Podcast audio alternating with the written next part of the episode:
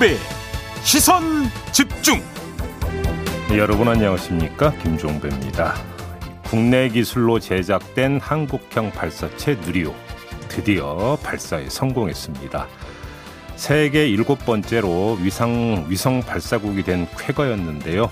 이번 발사를 총괄한 항공우주연구원 이상률 원장과 얘기 나눠보겠습니다. 그리고 2부에서는 조희연 서울시 교육감에게 윤석열 정부 교육부의 반도체 행보에 대한 입장 들어보고요. 3부에서는 김현 방송통신위원회 상임위원에게 최근 정부 여당의 방통위원장 사퇴 압박에 대한 입장 들어보겠습니다. 6월 22일 수요일 김종배의 시선 집중 광고 듣고 시작합니다.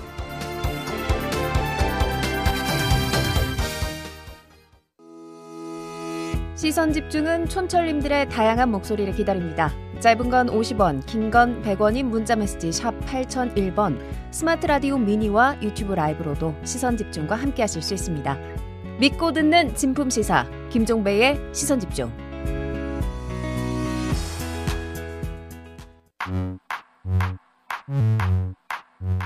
뉴욕에 뉴욕 타임즈가 있다면 시선 집중에는 JB타임즈가 있다.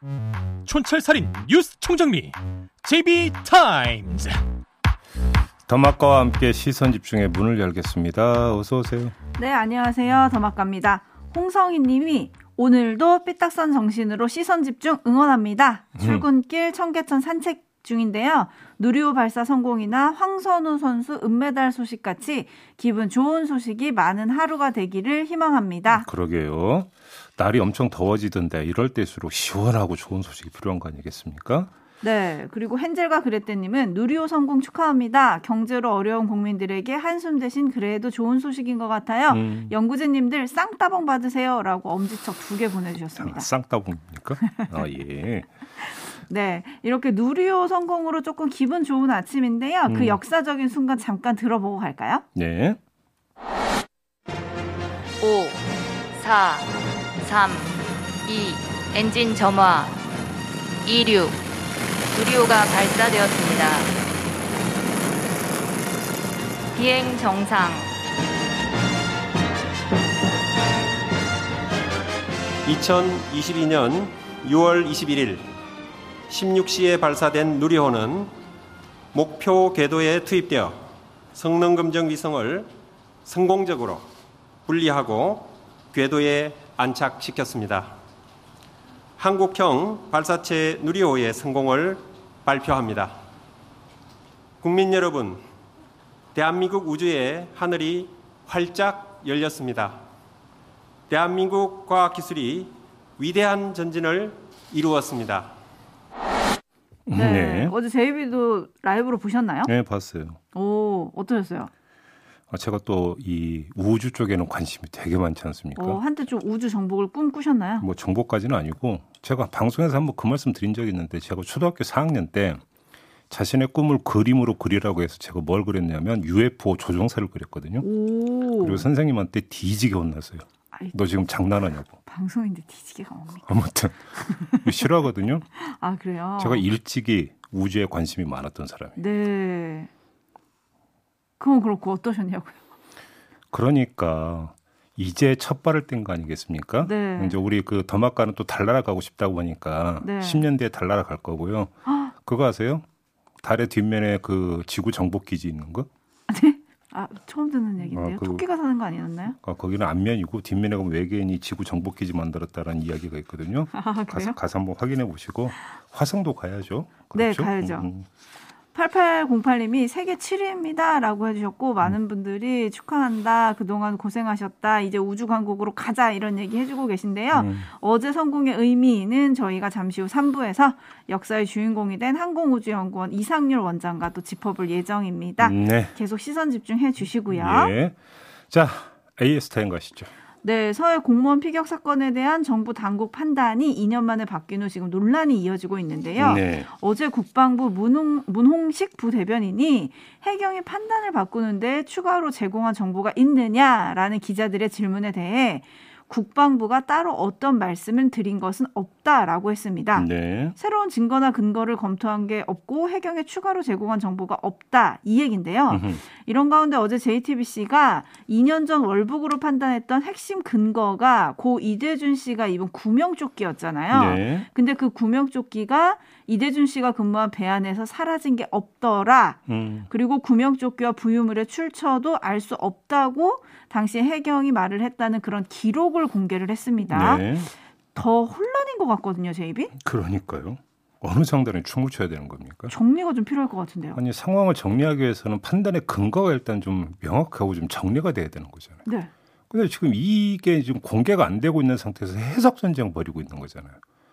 해석 전쟁 벌이고 있으니까 결국은 어떻게 되는 겁니까? 판단 근거가 없잖아요. 지켜보는 사람 입장에서. 네. 그러니까 어제도 말씀을 드렸는데 필요하면 깔아.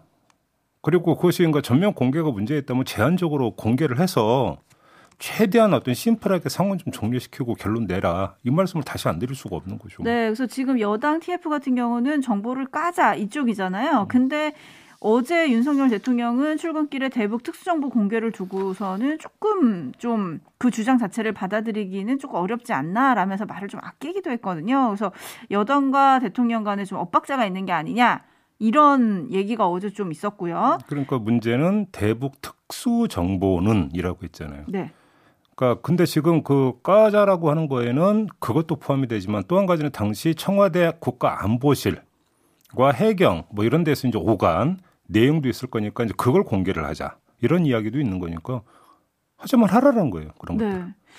네, 정확 그래서 판단을 좀 내려야 되는 거 아니냐라는 거죠. 네. 일단 자료를 보고 판단을 할수 있게 이 말씀이신 거죠. 네. 한편 윤석열 대통령과 정부 여당이 서해공무원 피격 사건에 이어서 지난 2009년 11월에 있었던 탈북 2019년. 아 2019년 음, 죄송합니다. 2019년 11월에 있었던 탈북 어민 북송 사건에 대해서도 좀 얘기를 하고 있습니다. 네. 요 사건을 다시 꺼내든 이유를 좀 살펴봐야 될 것 같고 더불어 이 사건이 어떤 거였는지도 좀 정리를 해야 될 것 같은데요. 이게 뭐 그러니까 이제 그 이 동료 여러 명을 살해한 혐의가 그 있다 이 사람이 그래서 이제 돌려보낸다 이런 것이었는데 이게 이럴 수 있는 것이냐 그 조사 이제 정확히 하고 그다음에 북측에서 뭐 돌려보내라는 이야기가 과연 있었던 것이냐부터 네. 시작을 했고 여러 가지 논란이 좀 있었던 거거든요. 네. 그래서 이제 다시 들여다본다라고 하는 거니까 이것도 필요하다면 들여다봐야죠. 들여다보고 네. 어떤 판단에 그 기초해서 그런 이런 결론을 내린 건지 그래서 그게 문제가 있는 건지 들여다보시라면 보셔라. 그리고 또한 이것도 마찬가지일 것 같아요. 이 두 문제가 모두 어디하고 연결이 되어 있냐면 민감한 기밀 정보고 사실은 연결이 되어 있는 부분이 있어요. 그렇죠. 그렇기 때문에 어디까지 공개가 될 수 있느냐라고 하는 데 있어서는 좀꽉 막혀 있는 부분이 있잖아요. 음, 그래서 공개를 한 해 만에를 가지고 그게 논쟁이 되어버리면서 지리한 공방만 된다면 얻는 게 별로 없을 것이다. 그래서 약간 단호하게 계속 말씀을 드리는 건데요. 그런 공방은 버리지 말고 할 거면 확실하게 하고 아니면 치우고 좀 이렇게 좀 하자. 요 말씀을 네. 드리는 거죠. 일단 깔 수 있는 것부터 까자. 네. 어제와 같은 결론으로 정리하겠습니다. 네. 제이비타임즈 오늘 주목할 뉴스들 챙겨드릴게요. 첫 번째 뉴스는 어떤 건가요?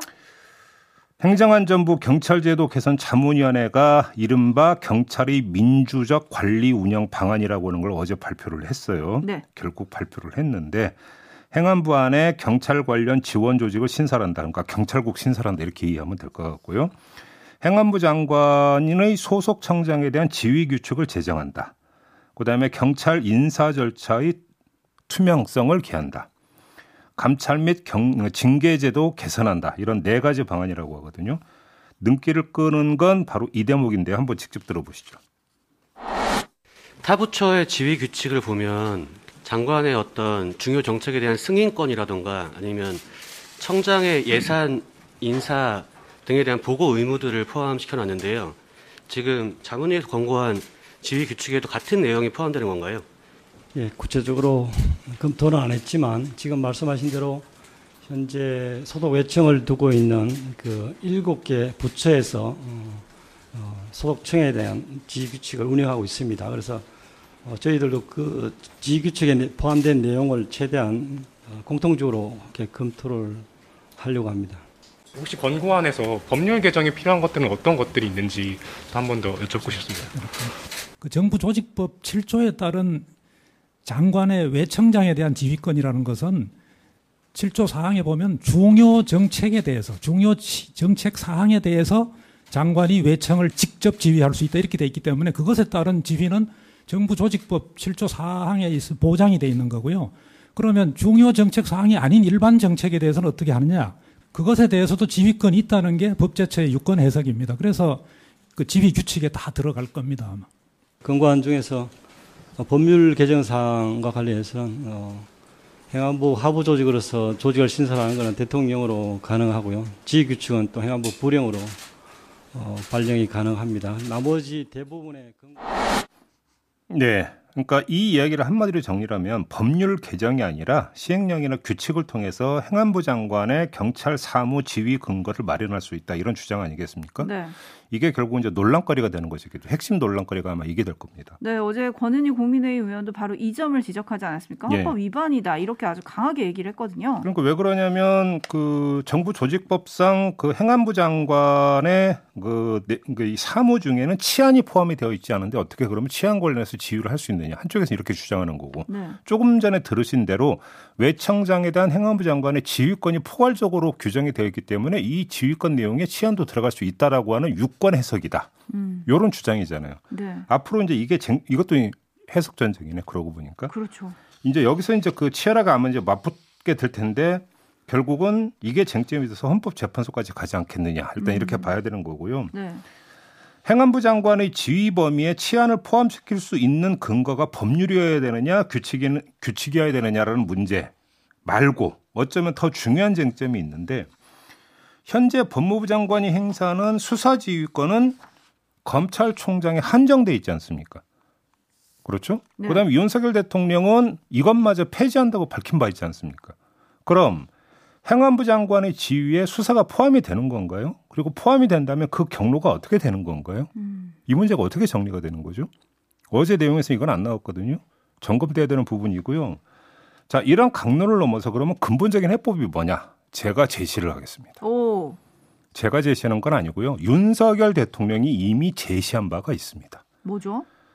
그러니까 그 행정입법 시행령이나 규칙이 국회가 만든 법률과 배치될 경우에는 그러면 국회가 법을 바꾸면 되는 거 아니냐라고 윤석열 대통령이 이미 방향을 제시해 준 바가 있지 않습니까? 오, 그럼 그렇게 따라하면 되는 거 아니겠어요? 아, 국회가 법을 바꾸라. 그럼 국회에서 그러면 정부 조직법이 되든 경찰법이 되든 더 확실하게 정리를 하면 이 논란 사라질 거 아니겠습니까? 네. 그리고 빨리 그러니까 정교하게 그렇게 만들면 되는 거겠죠. 아마도 국민의힘보다는 민주당이 나서야 되는 문제 아니겠습니까? 음. 능력 있게 나서는 좀 지켜볼 문제일 것 같고요. 네. 그러면 간단히 정리가 되는 거겠죠, 이 문제는. 그러면 될 것 같은데 네, 민주당이 나설 상황인지를 지금 좀 살펴봐야 될 것 같고요. 물프레님이 검찰은 독립시킨다면서 경찰은 목줄 채우기 하나요? 좀 답답합니다라는 의견 보내주셨고 까꿍님이 이 정부는 복고풍인가요? 라고 해주셨는데 아마 옛날 군사 정권 시절로 돌아가는 음, 거 아니냐. 뭐 치안본부 시절 얘기하는 네, 거죠. 이 점을 예. 꼬집으신 것 같고요. 예. 9943님이 탁한이 억하고 죽었다. 권력에 예속된 당시 경찰이 발표한 말이었습니다.